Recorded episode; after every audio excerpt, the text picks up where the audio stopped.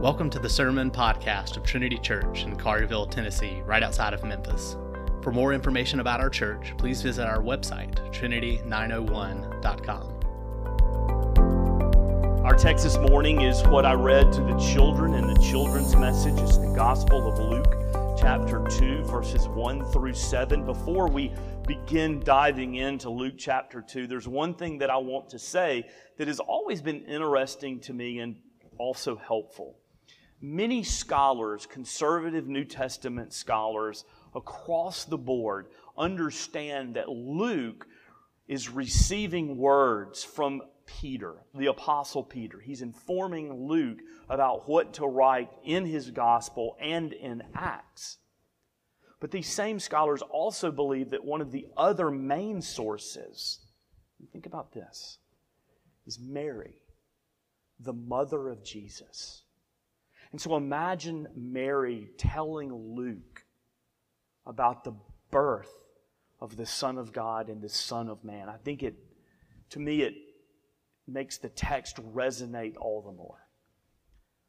Gospel of Luke chapter 2, verse 1, let us stand out of reverence for the Word of God. Hear the Word of the Lord this morning. In those days, a decree went out from Caesar Augustus that all the world should be registered. This was the first registration when Quirinius was governor of Syria, and all went to be registered, each to his own town. And Joseph also went up from Galilee, from the town of Nazareth, to Judea, to the city of David, which is called Bethlehem, because he was of the house and lineage of David, to be registered with Mary, his betrothed, who was with child. And while they were there, the time came for her to give birth. And she gave birth to her firstborn son, and wrapped him in swaddling clothes, and laid him in a manger, because there was no place for them in the inn. May God bless the reading of His Word. You may be seated.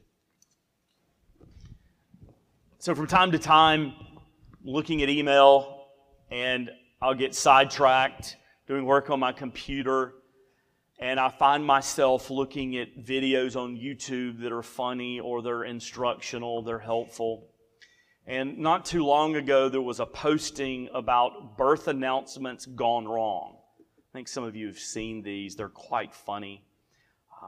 People hitting an object and missing, and the father-to-be falling. And it's just full of good laughs. And there was one in particular where the family was gathered around a table, and there was a cake.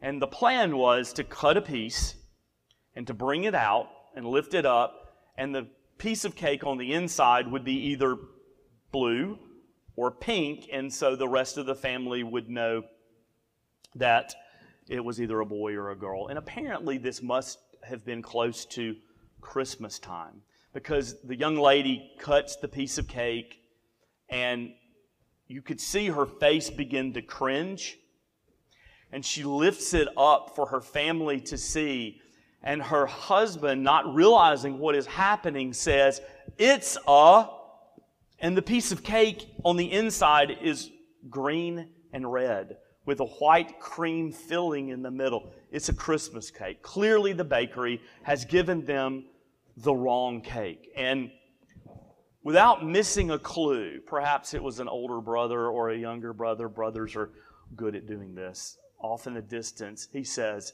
"It's a Christmas miracle." And everybody laughs amidst a very sad situation. It's birth announcement gone completely wrong.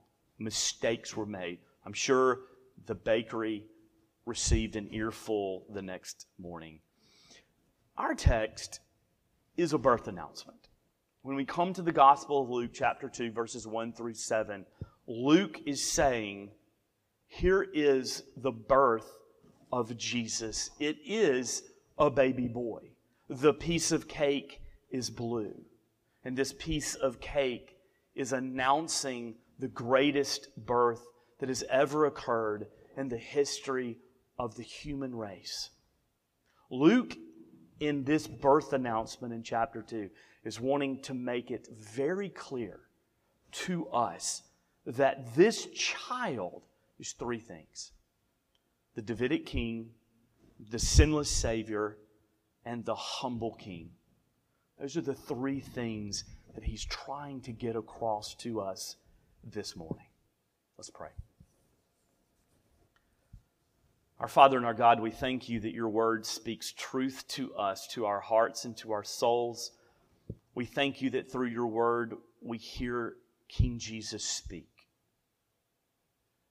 And so, Lord, we pray that you would work in our hearts and that you would work in our souls, that you would amend us, that you would help us to understand the significance of your life and your death and your resurrection on a greater level, and that it would cause in us greater obedience and greater worship.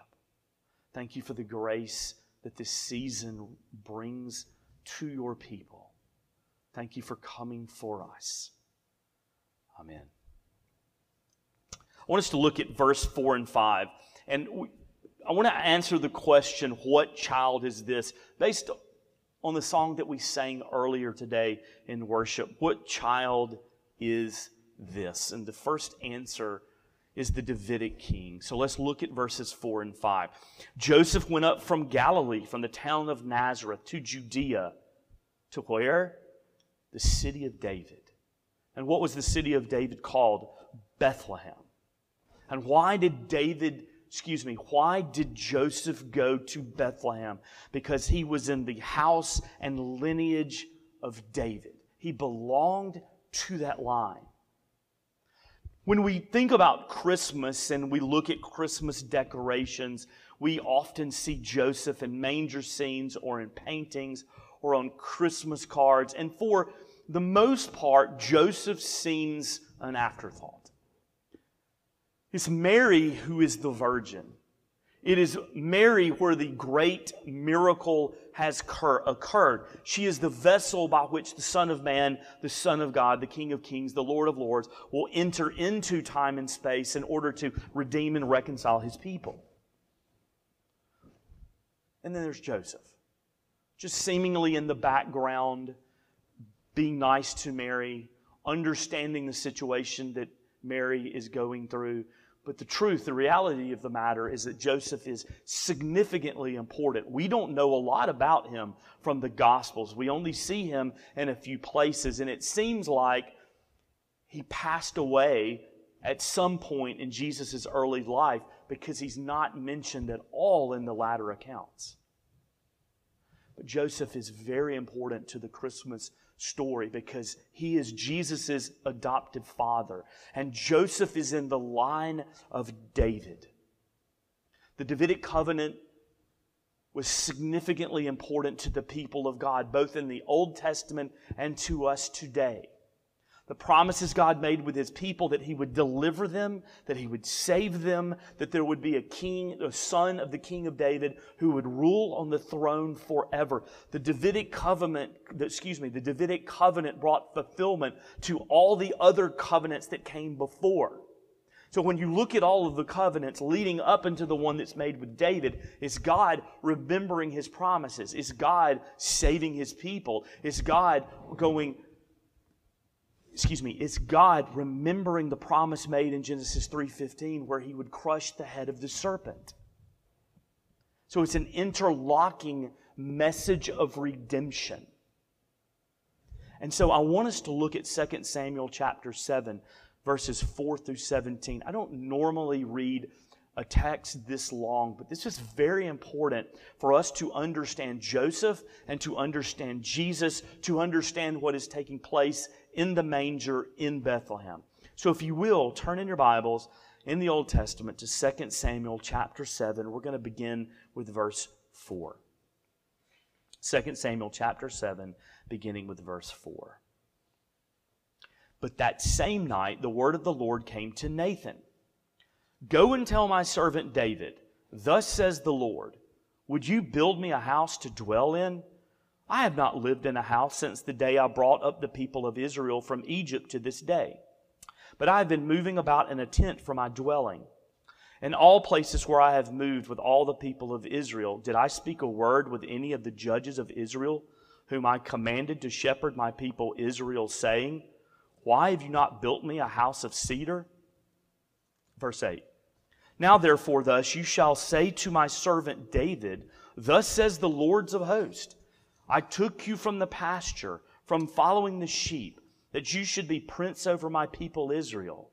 And I have been with you wherever you went, and have cut off all your enemies from before you. And I will make for you a great name, like the name of the great ones of the earth.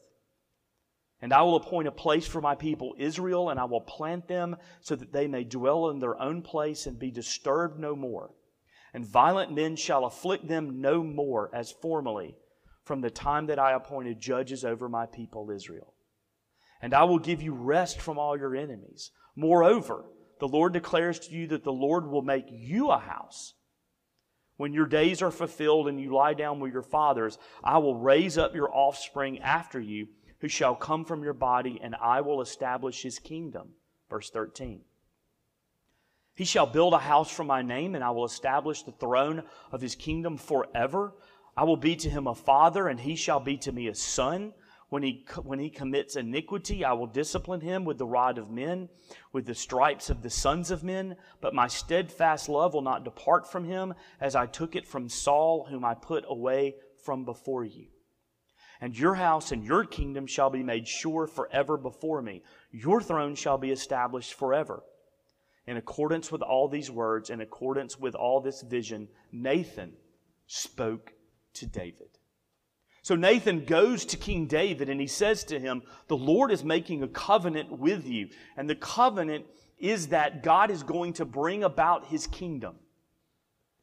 And that one of your sons who will sit on the throne of the house of David will inaugurate and establish this kingdom. And through the kingdom, God is going to restore all things to perfection. And in this coming kingdom, God will dwell with his people in perfection, in peace, perfect shalom forevermore.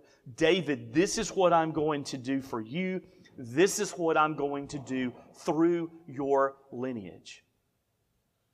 And so when we come to our text in Luke chapter 2, when we come to the manger scene, we see Mary, the vessel by which the Son of Man will come and bring about the kingdom of God, the vessel by which the Son of Man will enter this earth free from sin in order to redeem us from sin. But here is Joseph, and he is a son of David, and he is going to be the adoptive father of King Jesus. And so the reason that we can say King Jesus is because of who Joseph is and who he belongs to, and that he goes to Bethlehem. And so he's a very significant figure to this story. Because of Joseph, Jesus can fulfill the covenant that God has made with King David, that one of his sons will establish the kingdom and he will dwell on the throne forever. And when we look at the covenant that God has made with David, two incredible things stand out in verse 13 and in the latter part of verse 14. It says in 13, he shall build a house for my name, and I will establish the throne of his kingdom forever. Don't lose sight of the fact that this is a kingdom in Jesus that you belong to. This is a kingdom that is here in part now, and one day will come in all its fullness. It's a kingdom where the effects of sin, the curse of sin, the problems that we face in life, the difficulties that we feel on a day-to-day basis will be done away with. That God in Jesus is bringing you into this kingdom, and he is restoring all things to himself, including you. And so it's unbelievably important that Joseph belongs to King David, and that Jesus belongs in an earthly sense to Joseph, that he's his father. Because that fulfillment means everything to us. And then the second half of verse 14, it says, when he commits iniquity, I will discipline him with the rod of men, with the stripes of the sons of men. But my steadfast love will not depart from him. Well, wait a second. Jesus didn't commit any iniquities. Jesus was perfect. Jesus was blameless. Jesus was spotless. Here's the thing that we need to understand based on the covenant that's made with David and then the new covenant that Jesus establishes. We are the ones who are full of iniquity. We are the ones who are sinful through and through. We are the one who broke all of the laws of the covenant. Jesus didn't. But Jesus comes to earth. He comes to this manger scene. And this baby, this newborn king, is going to take the punishment for our iniquities. Don't lose sight of how important it is that Jesus is that Davidic king, because he's the only one, the only true Israelite who can go to the cross, blameless, spotless, and perfect, and can take our punishment. Without this son of David, we are sons of doom and wrath and punishment. That is what he does for us. And notice in verse 14 what it says, that because Jesus is willing to take the punishment for our sins, because Jesus is willing to take the punishment for our covenant disobedience, it says that my steadfast love will not depart from him. And so it's a blessing of the covenant that Jesus gives to us through faith. The steadfast love of God. This is a season where we think about gifts and presents more than any time the rest of the year.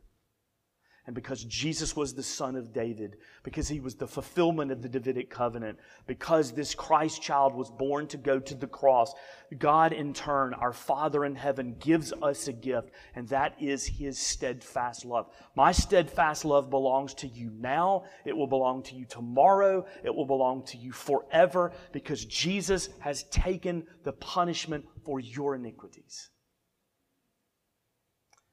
So don't come into this place with your head hung low.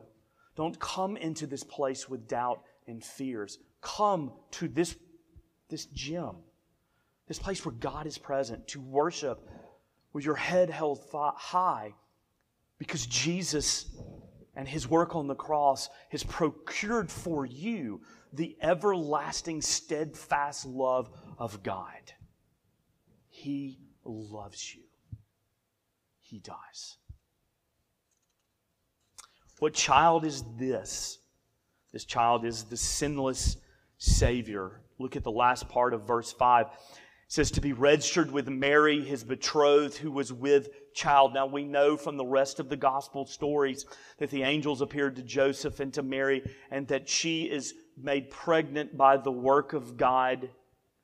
And this is important, because Jesus must be born without sin. Mary is the vessel by which the Son of Man enters into time and space, as I said earlier, in order to obey the covenant perfectly, in order to obey God perfectly, in order to receive the punishment for our iniquities. He cannot be sinful. He has to be perfect. In Jesus we see the beauty and the majesty and the grace and mercy of our Father in heaven, who sends him for us. Because God had looked upon his people, Israel, over many, many, many generations, and he had given them the covenant, and he said, if you will obey it, if you will follow this, I'm going to bless you like you cannot possibly imagine, by bringing about the kingdom of God. And time and time and time and time again, Israel is unwilling and unable to obey the covenant. And often we look at Israel and we say, shame on them. If I had been in their shoes and I had seen all that they had seen, I would not have been disobedient. But that's foolish speculation. Because I know my heart and the corrupt nature of my heart and the sin that dwells within me, the struggle, that is real. And I know that I would have disobeyed God, and I would have disobeyed the covenant as quickly and as easy as Israel in the Old Testament. And so God remembers His promises, the promises that He has made through the covenant. And He says, my people are not going to ever be perfect. They are never going to be blameless. They are never going to be sinless. I am going to have to rectify this situation myself. I am going to have to come for them. I am their deliverer. I am their Messiah. I am their Redeemer. Their only hope dwells within me. And so He sends His Son in order to accomplish that mission, to do that great work. We have theological creeds and confessions that guide our denomination, that help us understand what the Word of God says. And question 16 of the Westminster Shorter Catechism says, did all mankind fall in Adam's first transgression? And the answer is because the covenant was made with Adam, not only for himself, but also for his posterity. All mankind descending from him by natural generation sinned in him and fell with him in his first transgression. We are connected to our mother and father, Adam and Eve, and their sin has been passed down to us. And so before we even take our first breath, we are sinful people through ordinary generation, natural generation. And we are in need of a fix. We are in need of a solution. Before we are even born, before we can even sin, we are in need of reconciliation and redemption because of our DNA. You've heard it before many times, but I told it to the communicants class the other night.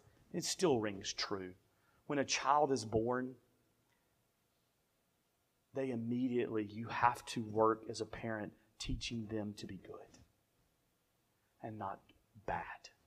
We have to consistently and repetitively work with our children to be good boys and girls. Our natural inclination coming out of the womb is that we want to do difficult things. We want to do wrong things. And that comes from our first parents. And so God is aware of this. God understands this. God knows what we're like. And so through Mary, the mother of Jesus, God comes for us. It's a rescue mission. And so what does this sinless child, this sinless Savior secure for us? Hear question 19 of the Shorter Catechism. What is the misery of that state into which mankind fell? Here's the question. What is the misery of that state into which mankind fell? All mankind, by their fall, lost communion with God, are under His wrath and curse, and so are made liable to all the miseries in this life, to death itself, and to the pains of hell forever. What did this sinless child, what did this sinless Savior do for us? And here's the answer. He restores communion with God. That we cannot enter into the presence of the Father, the Son, and the Holy Spirit. We are apart from Him. Our sin contaminates us. God cannot look upon sin because He is holy. So we're in a bad spot. We have no right to relationship with God. We don't want anything to do with Him. And so He comes for us. This sinless Savior. He comes to us through the manger, through Bethlehem, through the city of David, the Davidic son, the Davidic king. And Mary allows this to happen. It's God who chooses Mary to say, you will be the vessel by which I will bring salvation to my people, and I will reestablish communion with them. What child is this? This is the child who enables us to enter into the throne room of grace and to come before the Father in perfection because we belong to His Son. And then thirdly, What child is this? He is the humble king. 6 and 7. While they were there, the time came for her to give birth, and she gave birth to her firstborn son and wrapped him in swaddling clothes and laid him in a manger because there was no place for them in the inn. Now, there's a lot of debate about what the manger scene was like, and perhaps on some level, maybe our interpretations of it in the past are not correct, but in some sense, there would have been animals, and it would not have been a clean place. But I don't think that's the main point. I don't think it's the animals and the smell and the trough and all that that we know or and believe. It's that Jesus is the King of Kings and the Lord of Lords, and He's born in a place that amounts to nothing. That He is everything, and thus He should have been born in the greatest kingdom and the greatest castle and the greatest location, and His birth proclaimed as the coming of the great King of earth. And I don't know where that would have been at the time Jesus was born.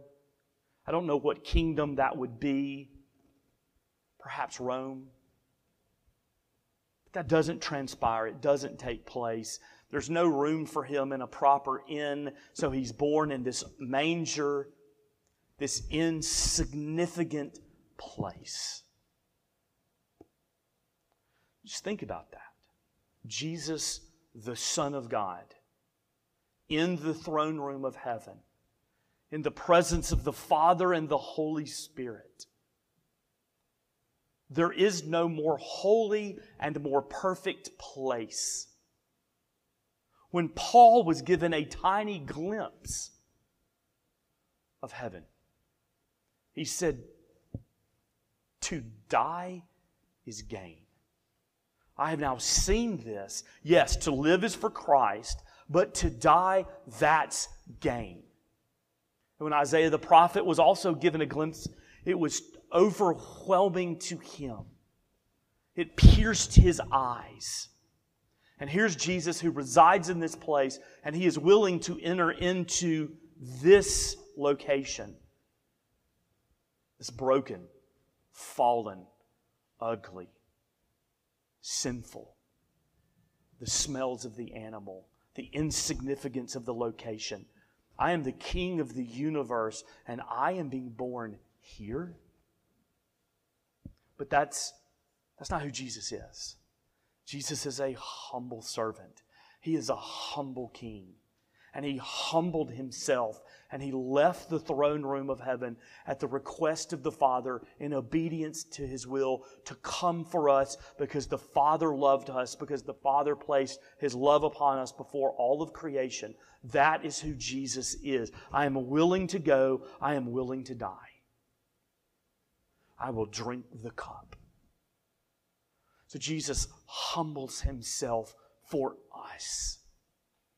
He washes our feet. Hear what Paul has to say in Philippians 2, verses 3 through 11. "Do nothing from selfish ambition or conceit, but in humility count others more significant than yourselves. Let each of you look not only to his own interest, but also to the interest of others.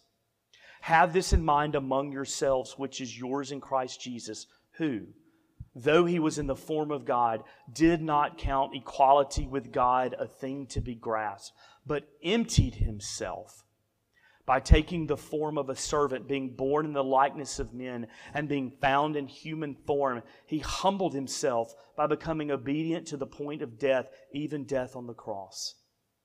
Therefore God has highly exalted Him and bestowed on Him the name that is above every name, so that at the name of Jesus every knee should bow in heaven and on earth and under the earth, and every tongue confess that Jesus Christ is Lord, to the glory of God the Father." He humbled Himself by becoming obedient to the point of death, even death on the cross. What child is this? This is a child who is willing to be humble for your sake, to be born in a low place for your sake, to enter into this broken world for your sake. A humble servant, a humble king. So this child is before you this very morning. The humility of the Christ child is before you this morning. I will leave the throne room of grace and I will come for you and I will go to the cross and I will suffer. My body will be punished and my blood will be spilled so that through my body and my blood you can be redeemed, you can be saved. So this table is calling you this morning and it's saying, come and find comfort and come find joy and come find hope and be reassured that Jesus redeems you through His body and His blood.